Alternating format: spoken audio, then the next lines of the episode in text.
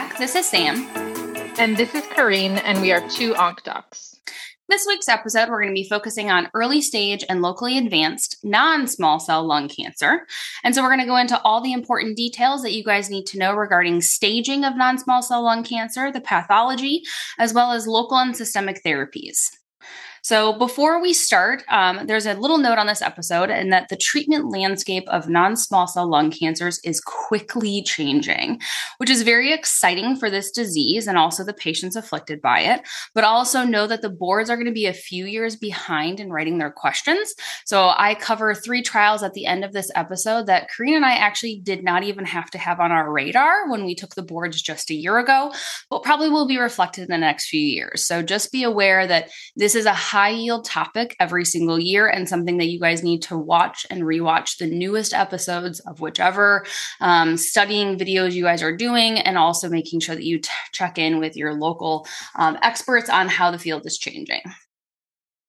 Yeah, absolutely. I know Sam and I were talking after we took our exam, and we both felt like there were at least five or six questions on stage two and three non small cell lung cancer. So definitely pay attention to this episode. And so to start us off, what are the different histologies of non small cell lung cancer? So there's two big players of that. The first one is adenocarcinoma.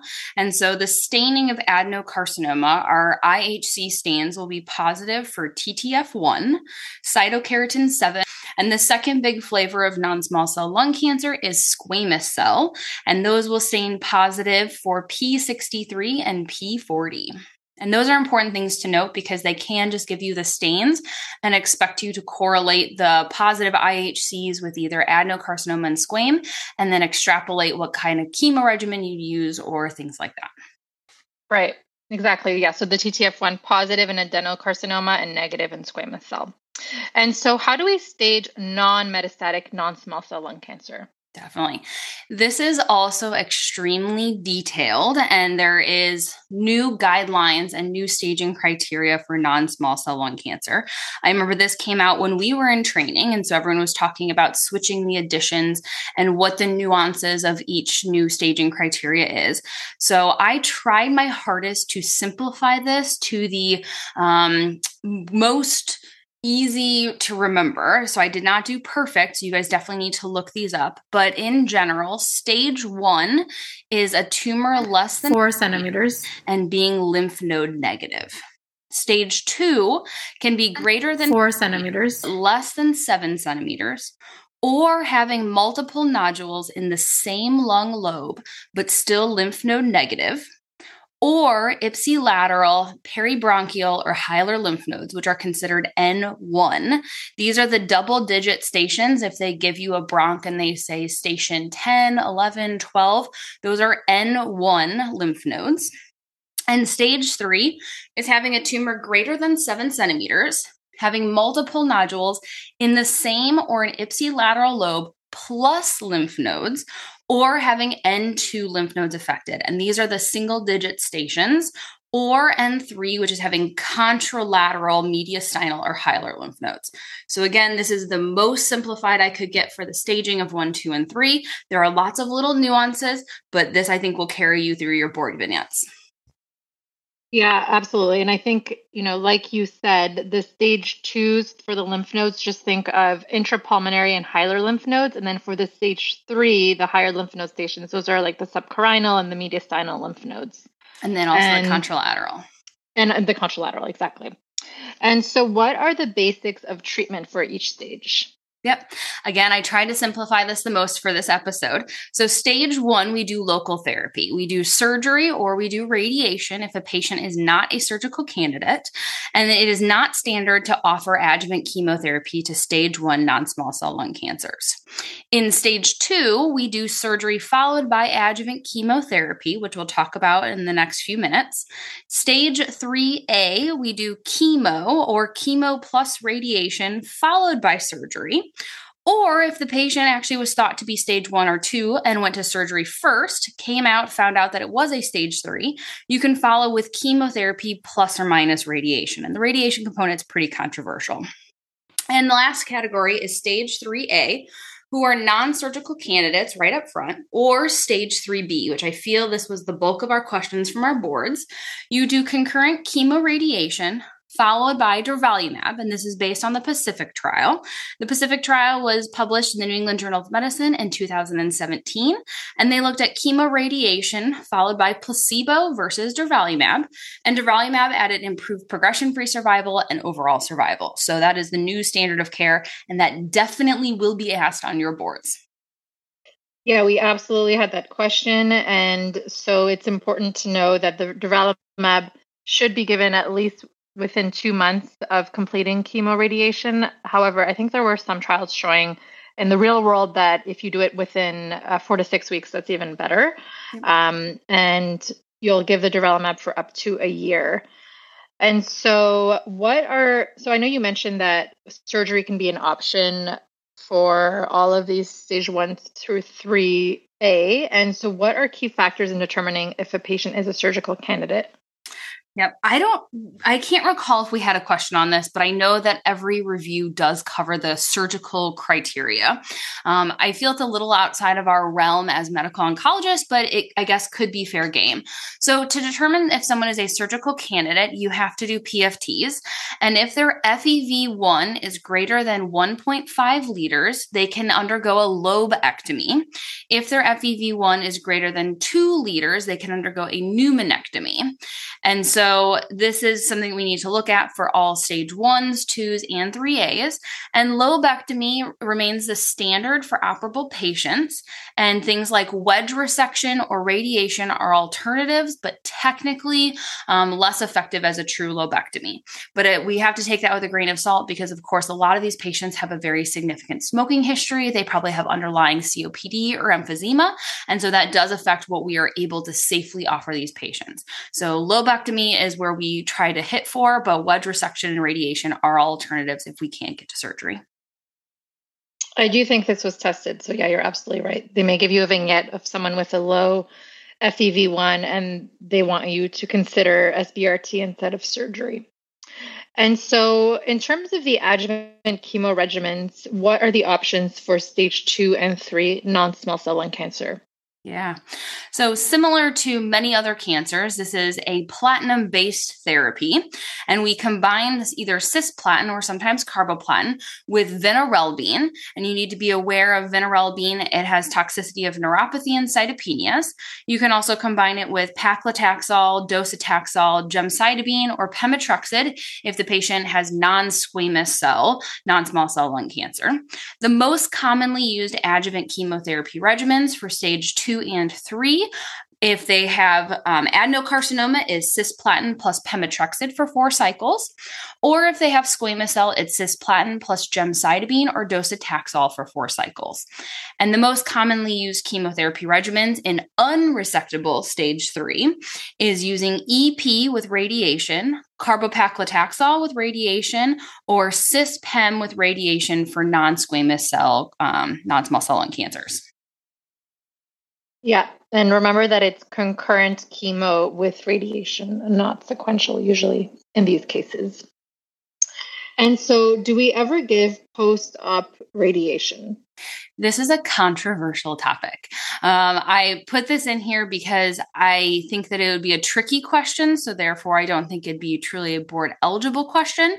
Um, but there technically was a port meta analysis in the Lancet that was published that showed inferior survival for stage one and two patients if they received post operative radiation. And then there was no difference for those with stage three. I think it's a conversation. I've actually never seen it given in clinical practice. Um, so, I don't really think we give post op radiation. Yeah, absolutely. And I just also wanted to mention I know that Sam mentioned the most commonly used chemo regimens for our stage two threes, but just remember that even though cisplatin is the listed agent, if someone has renal failure, you have to mm-hmm. sub out the cisplatin. And you know, we've talked about that in previous episodes and other cancer types. Um, and so, what are some special circumstances in non metastatic non small cell lung cancer? Yes. So one that I think that they will ask is multiple nodules in the same lobe or ipsilateral lobe. And so this we do surgery followed by chemotherapy. Another one that people get commonly asked on boards, and I think we definitely were, is superior sulcus tumors. And so if they are resectable up front, you do chemoradiation, then surgery. If they are unresectable, you do chemoradiation, then durvalumab. So the big thing is if it's superior sulcus, even if they're resectable, you start with chemoradiation is the big underlining bold high high yield thing to remember. If there's chest wall invasion, you do multimodality, which can either be surgery, then chemotherapy with or without radiation, or concurrent chemo radiation and then surgery. So these are three special circumstances that I think are high yield and board testable. Yeah, I, I definitely think these are very high yields. And so there's been a lot of new therapies, as you mentioned earlier. So, what are some of the new targeted therapies in non metastatic non small cell lung cancer?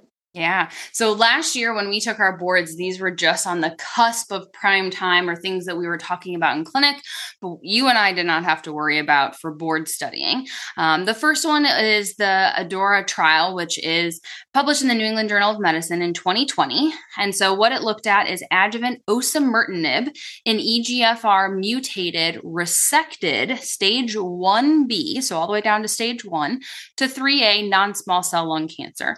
And what they saw saw is that osimertinib had significant increase in disease-free survival compared to placebo. So I do think that this is going to hit prime time. It might be on your boards this year, probably more likely next year since they're about 2 years behind with writing questions. The second trial was published in the Lancet 2000, or 2021, and this is the IMpower 010 trial. And this looked at the benefit of atezolizumab for completely resected stage 2B to 3A. And the atezolizumab was given for a year. And what they saw is that there was improved disease free survival. And most of the patients that got benefit had a PDL 1 greater than 1%. So I think this also will come into prime time. So if someone is 2B to 3A and they're resected, if they have a PDL1 greater than 1%, you probably will be adding on a atezolizumab for them also. And the last trial was actually just published in the New England Journal of Medicine 2022. And this is the Checkmate 816 trial. And so this is looking at neoadjuvant, so before surgery, nivolumab plus platinum doublet for three cycles. And what they saw is giving this up front prior to surgical resection had longer event free survival and higher pathologic responses than chemo alone. So I think, again, the landscape's really going to be changing in the next few years. And so this is going to be something, uh, topic you guys are going to have to review close to your boards. Yeah, those are great updates. And again, we'll see when those are reflected on the boards.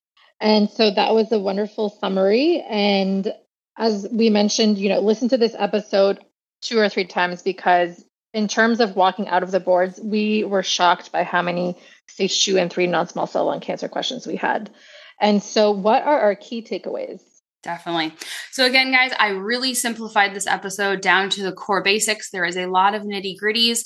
Um, you guys should definitely review those. But at its biggest picture and the most simplified, know that the landscape of treating non metastatic, non small cell lung cancer is quickly changing. I can't say that enough because I think this episode will probably be out of date in the next nine months because things are rapidly changing for this disease. But staging at its core basics, stage one are tumors less than five centimeters, lymph node negative, and you treat stage ones with surgery or radiation, depending on the patient's ability to undergo surgery. Stage twos are tumors greater than five centimeters but less than seven centimeters. They can be N1, and you treat them with surgery followed by chemotherapy for four cycles. Stage three are tumors greater than seven centimeters having multiple nodules, in the same or ipsilateral lobe or having N2, N3 disease. And we treat the stage threes with chemo or chemoradiation followed by surgery, or if they're not a surgical candidate, chemoradiation followed by a year of durvalumab. And then adjuvant chemotherapy regimens for squamous cell are generally cisplatin or carboplatin plus gemcitabine or docetaxel. Adjuvant chemo regimens most commonly for adenocarcinoma is cisplatin or carboplatin plus pemetrexed. And then know that EGF targeting with osimertinib, as well as immunotherapy, is coming into play and will likely be on the boards in the next few years. Absolutely. And definitely remember, you know, I know Sam really simplified this, but just make sure you review the difference between N1, N2, and 3 so you know where that falls um, for the stage two and three difference. And so, as always, thank you for listening. Good luck with your boards, and please feel free to reach out to us with corrections or comments on our Instagram or Twitter to OncDocs. Yep. Have a great week, guys. Good luck studying for boards.